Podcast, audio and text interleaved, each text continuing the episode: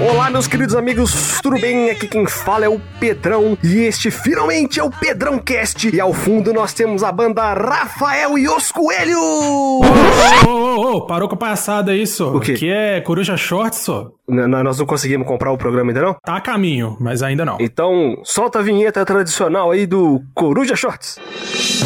Atenção, roladores de dados, empurradores de cubinhos e contadores de cartas. Está começando mais um Coruja Cast.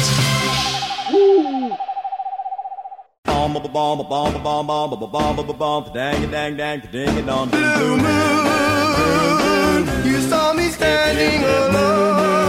Muito bem, galera. Aqui quem fala é o Pedrão, Coruja Shorts número 7. Estou aqui mais uma vez com minha dupla fantástica. Ele que é o meu super gêmeo que não vira um balde d'água, Fabrício, o fabuloso. E aí, tamo aí, vamos reconstruir essa cidade, hein? E nós vamos falar hoje aqui de um jogo que é totalmente musical. Pra quem assistiu Beijo do Vampiro, falamos de Blue Moon City, jogo de Rainer Nizia, o Rodrigo Rego alemão para 2 a 4 jogadores, onde os jogadores têm de reconstruir a gloriosa cidade de Blue Moon. Enquanto o designer é criador de vários outros jogos fantásticos aí, né? Tipo Tigres Eufrates, Lhama, Caribas, Shotten Totem e vários outros, né, cara? Rainer Nizia, ele faz um jogo por dia praticamente, né, cara? Mestre matemático, né? Exatamente, mas aí os créditos das artes desse jogo também, do Blue Moon City, vão aí pra Scott Fisher e Darren Bader, que já emprestaram aí os talentos artísticos deles pra alguns livros de RPG e pra algumas cartas de Magic também. Blue Moon City, nas fichas tanto da Ludopedia quanto do BGG, ele consta outros seis artistas, tá? Mas eu estou pegando só a galera que aparece primeiro porque a gente tem preguiça, tá? É muito artista, né? Exatamente, é muito artista. Fica aí o nosso abraço a todos eles, né? Exatamente, nossos sentimentos também, porque era eles que não falam português e poderiam estar escutando esse episódio maravilhoso. E falando em maravilhoso, né? Este jogo, né? Maravilhoso também, foi lançado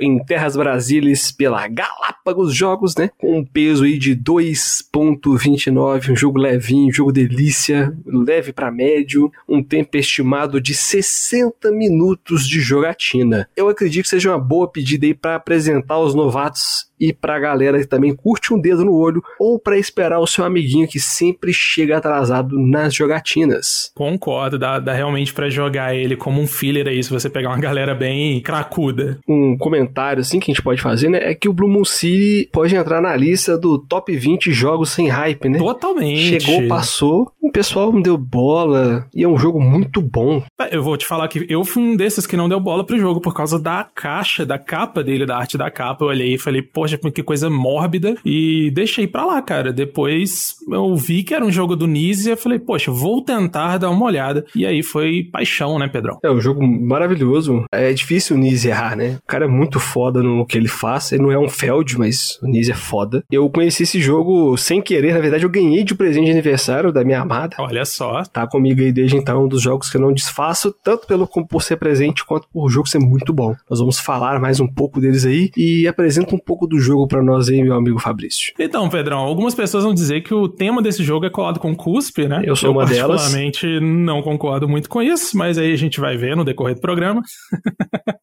mas ele acontece aí após uns eventos aí da Idade das Trevas, onde a cidade foi totalmente destruída e agora você tem algumas facções, alguns povos daquelas cidades ali que tinham suas tretas e agora se uniram para poder reconstruir essa cidade. Tudo num clima muito sombrio, numa arte toda muito escura, que dá até um tonzinho de terror, assim. É, é uma arte meio gótica, né? Total. Meu primeiro contato com ele, eu falei, velho, que porra de jogo é esse? Aí depois eu fui vendo que tem toda aquela questão meio gótica, assim, meio transição da Idade Média ali pra Idade Moderna, e você reconstruir a cidade, né? Dá pra você ter uma noção. Eu acho até meio colado a cuspe, né?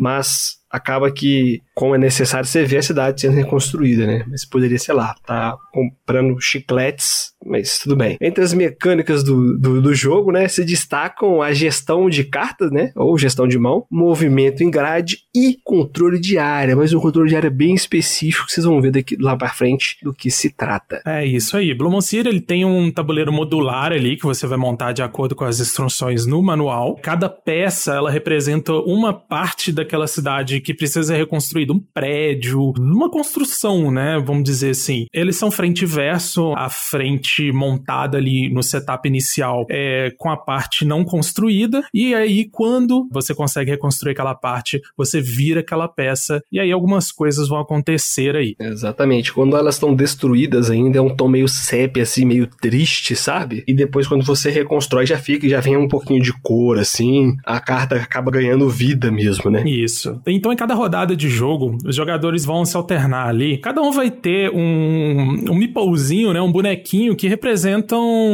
os quatro elementos, né, Pedrão? Isso. A gente vai ter ali água, fogo, terra e ar. Avatar, a lenda de Aang.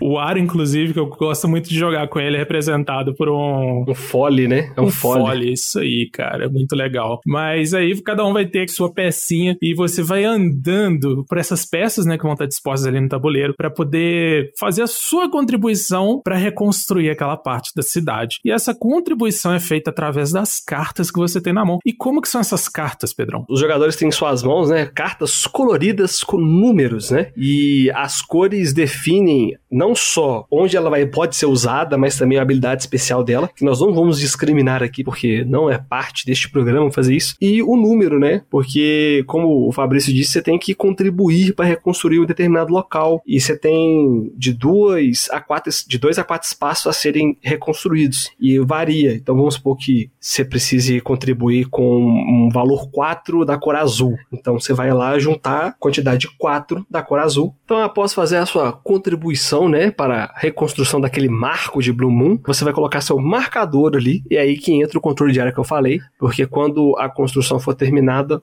aquele que tiver com mais pontos ali, com marcadores representados, é o dono daquela construção e ele vai ganhar um bônus extra quando a carta for virada. Porque quando a carta da construção é virada, né, as obras terminam, elas dão cristais e outras coisas, né, outros bônus de acordo com o que está desenhado naquela área do mapa, incluindo as famosas escamas de dragões, Fabrício. Legal, as escamas são quase um minigame dentro do jogo, né? Elas vão sendo distribuídas entre os jogadores quando os jogadores completam as construções e quando ah, se atinge um determinado número de escamas ali distribuídas, os jogadores vão poder trocar essas escamas por cristais, tá? Guarda esse nome, você ouvinte, esses cristais vão ser muito úteis para nosso principal objetivo nesse jogo. Que é o que? Você tem que reconstruir a torre central de Blue Moon. Então como é que você reconstrói? Você vai colocando cristais lá e aquele que tiver a maior quantidade de cristais na torre vai ser o vencedor. Exato. Você faz a sua oferenda ali no centro do tabuleiro para reconstruir o pirulito da Praça 7 para quem é de Belo Horizonte. Fazendo essa oferenda lá pro obelisco central, né, pro pirulito da Praça 7, você vai colocar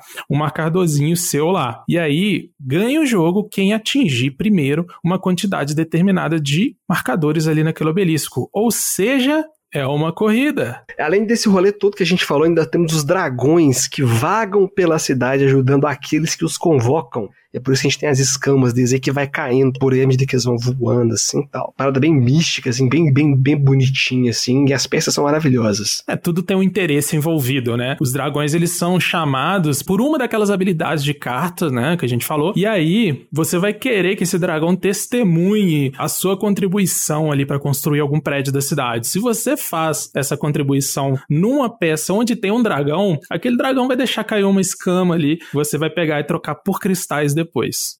Então, segunda parte que o pessoal mais gosta, que é sensação dos jogadores. Cara, é, eu me sinto. O que, que eu sinto jogando Blue Moon City? Eu me sinto muito desafiado, cara, porque a gestão de mão desse jogo é muito mais complexa do que ela aparenta ser. Porque além de você ter as cartas ali com os números e as cores, você tem a segunda habilidade dessa carta que deve ser usada com muita, mas muita sabedoria, cara. Algumas cartas vão permitir que você mude a cor de outras cartas cartas, né? Você vai descartar uma carta para usar a habilidade dela, para mudar a cor de uma outra, para usar o número dessa carta nova que você escolheu para poder somar e fazer uma contribuição específica, né? Então, essa jogada das cartas terem duas funções, né? Ou os números com a cor, ou a segunda habilidade dela, torna o jogo muito cerebral, assim, cara. Você nunca sabe o que que o outro jogador pode ter na mão ali e fazer na sua frente. Inclusive, né, Pedrão, as cartas amarelas, você falou que não ia falar das habilidades, mas essa que eu acho importante a gente citar, é que ela vai te permitir fazer uma segunda oferenda no obelisco por turno. Então, se um jogador tiver ali a dois marcadores de vencer, ele pode correr no meio, se ele tiver cristais suficientes, ele usa uma carta amarela e faz duas oferendas e ganha o jogo. Então, é, essa tensão paira no ar o tempo todo, cara. É muito legal. Isso. É, apesar de a gente ter falado, né, é,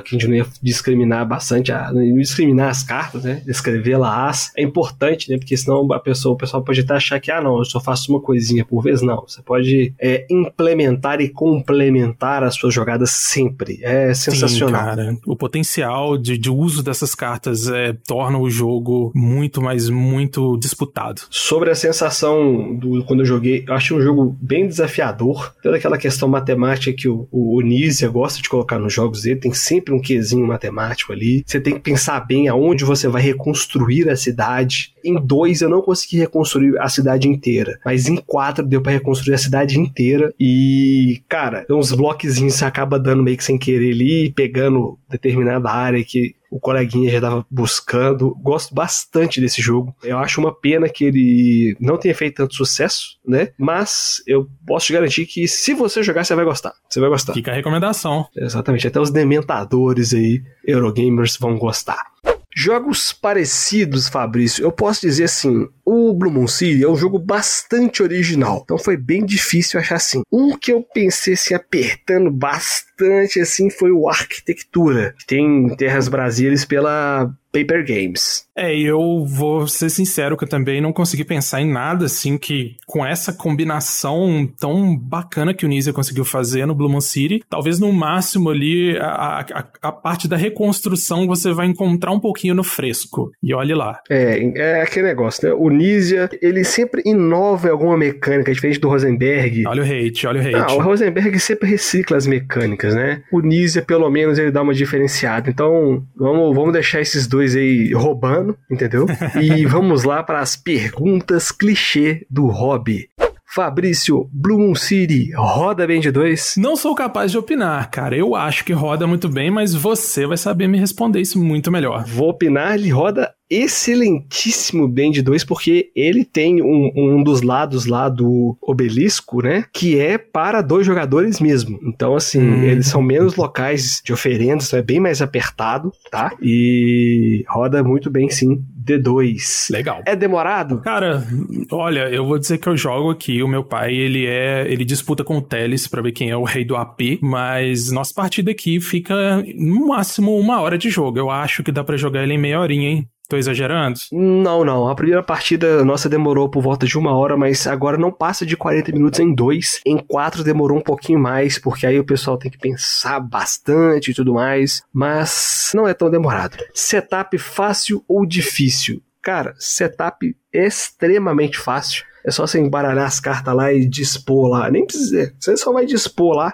as cartas lá. Tem algumas que tem a localização específica, se não me engano. É, você forma uma cruz, né? No, é uma do centro, uma em cima, uma embaixo, uma esquerda, uma direita. O resto é aleatório. Exatamente. Então, assim, setup facílimo. Dá para jogar com quem não é do hobby. Com um pouquinho de paciência dá. Hum, a pessoa vai passar um pouquinho de, de, de, aperto nas primeiras jogadas, porque o movimento tem que ter sempre é, ortogonal, né? Mas algumas cartas podem fazer você transportar o seu peãozinho. Então, acho que a pessoa vai apanhar um pouquinho. É, eu não indicaria, viu? Hum. Sinceramente. Mas mais pela questão do uso das habilidades das cartas mesmo. É. Por mais que algumas habilidades sejam muito parecidas, cara, muita gente vai ter muita dificuldade em usar a carta, em entender que quando você usa a habilidade, você está descartando a carta e ela não vai mais contar com o número. É umas dificuldades que eu tive aqui para poder explicar. Então, eu acho que tem que tomar muito cuidado para escolher bem essa pessoa, né? Porque sei lá, é,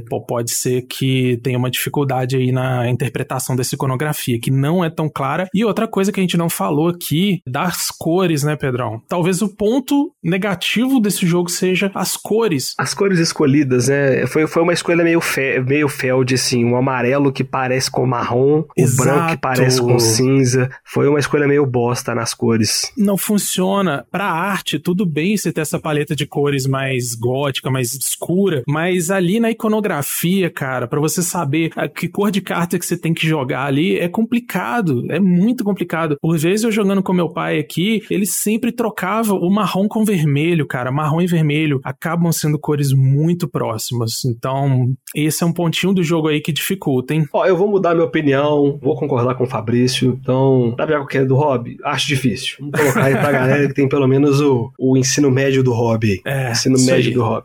Agora, características técnicas, que é o quadro mais aguardado deste programa, porque é o que significa que está acabando, né? Rejogabilidade eu acho altíssimo. Ainda mais porque a versão Herbert Richards, né? Ela vem com aquela mini expansãozinha lá que deixa o jogo mais difícil, mais desafiador. Sim, sim. É...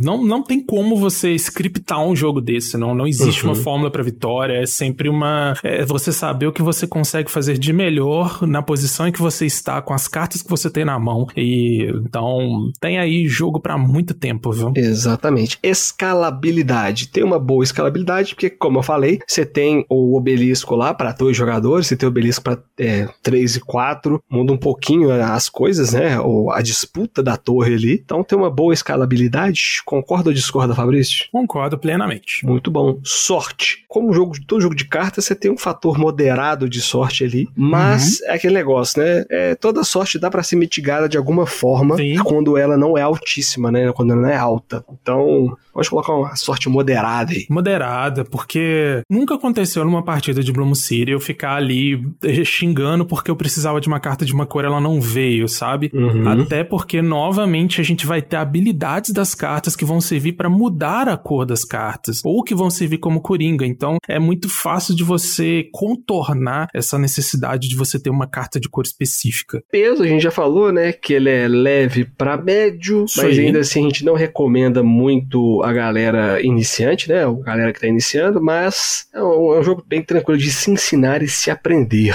Agora, a arte. Em comparação com a primeira versão, que é a da, da Cosmos, nossa, esse, esse jogo é lindo, maravilhoso, delícia. Agora, como falado anteriormente, né, Fabrício? A escolha uhum. das cores, é, da palheta de cores, assim, foi um tiro no dedão do pé. É, vamos separar ele, vamos acreditar isso aí ao design gráfico, né? Nessa questão aí dos ícones. É. Porque a ilustração ali, cara, é impecável, né? Exceto a ilustração da caixa, que eu não acho legal, aquele escura com aquele tom de verde ali. Que acaba afastando a galera, né? Me afastou, inclusive, cara. Não, não tem, cara. A gente olha aquele jogo, parece, puxa, vai ser, parece um jogo super chato, cara. E quando você bota o trem na mesa, você vê a magia acontecer, né? Ainda falando sobre a arte, gente, eu acho que pesa um pouquinho, porque a primeira versão do jogo foi desenhada pelo Franz Vohwinkel. Nós já falamos ele aqui no Shorts do Targ. Então, rapaz, assim, né? Tal como o Clement Franz, tem que fazer uma aulinha de desenho. por isso que a primeira, a primeira versão é feia que dói. Eu tava esperando aí a piadinha com o Clemens Franz. Mas depois é lá o Scott Fischer e o Darren Bader lá e a outra galera deram um tapa no visual bem melhor melhorado, tá? Bem legal. Componentes. Veja bem, a minha versão e a versão do Fabrício e de algumas outras pessoas é uma versão especial que ela vem com componentes 3D que eu não fazia ideia para que servia. Até que um dia eu mandei no, eu mandei no podcast, falei, velho, tem uns, uns bagulho de plástico que eu não faço ideia para que, que serve. Fui zoado, fui criticado, eu descobri que esses bagulho de plástico são as escamas de dragões e os cristais que você adquire no jogo. Só que a questão é que os cristais, você não deixa a amostra com os cristais que você tem, porque você tem uma corridinha ali para poder fazer o a oferenda. Então eu, fiquei, eu fiquei um bom tempo sem jogar com os cristais. Agora o que a gente faz? A gente faz uma cabaninha assim que esconde os cristais. os cristais é tipo aqueles do Quartz, né? Isso, exatamente. O plastiquinho do Century Golem Edition, que agora tem versão PTBR. Olha vem aí. em mim, vem em mim, vem em mim, vem em mim. É, esses componentes realmente dão uma melhorada muito, muito boa assim, no visual do jogo. Melhora a sensação tátil do jogo, né? Exatamente. É, você tem também aquelas meia esferas, né, translúcidas, Cara, aquilo ali fica muito bonitinho Exato. quando você coloca ali no, no tabuleiro pra marcar ali que você já fez. Poxa, é muito legal, cara. A versão normal, né? Você, você dessa, dessa versão da Galápagos, você tem os disquinhos de plástico lá, você tem as cartinhas, tem é, as umas pastilhas de acrílico, né, cara? E assim, mas assim, em comparação com a primeira versão do jogo, que era uns cubinhos horrorosos, nossa, velho, a primeira versão é judiada, velho. Nossa, a primeira versão é judiada demais. Depois vocês procuram aí na Ludopedia. Assim, componentes são sem comparação primeiro. Agora, em comparação em- em- entre ele mesmo, assim, eu te dá um, um, um 8,5, 9. Eu, eu fico nessa também por causa das pastilhas de acrílico que são muito feiozinhas, mas as miniaturas da Simon são muito lindas, a qualidade do papelão tá maravilhosa, as Exatamente. cartas são de boa qualidade também. Então não dá pra condenar o jogo todo só por causa da escolha de um componente. Exatamente. Assim como não podemos condenar a coleção toda do biscoito por ele, né? Você vai saber mais disso aí no último, penúltimo Coruja Cast. Então é isso, meu povo. Eu vou ficando por aqui. Fabs, uma consideração final? Mas é claro, joga em Blue Moon City. Jogue em Blue Moon City. Agradecer a todos aí pela paciência e pela audiência. E em breve, Fabs e eu vamos comprar esse podcast. Podem ficar tranquilos, nós vamos comprar essa bagaça. E vamos ser o Pedrão Cast. Fique esperto. Mentira, vai ser Fabs Cast. Tudo bem, então posso aceitar isso. Um abraço e até a próxima, galera. Valeu! Valeu! Dang dang dang ding dong ding blue moon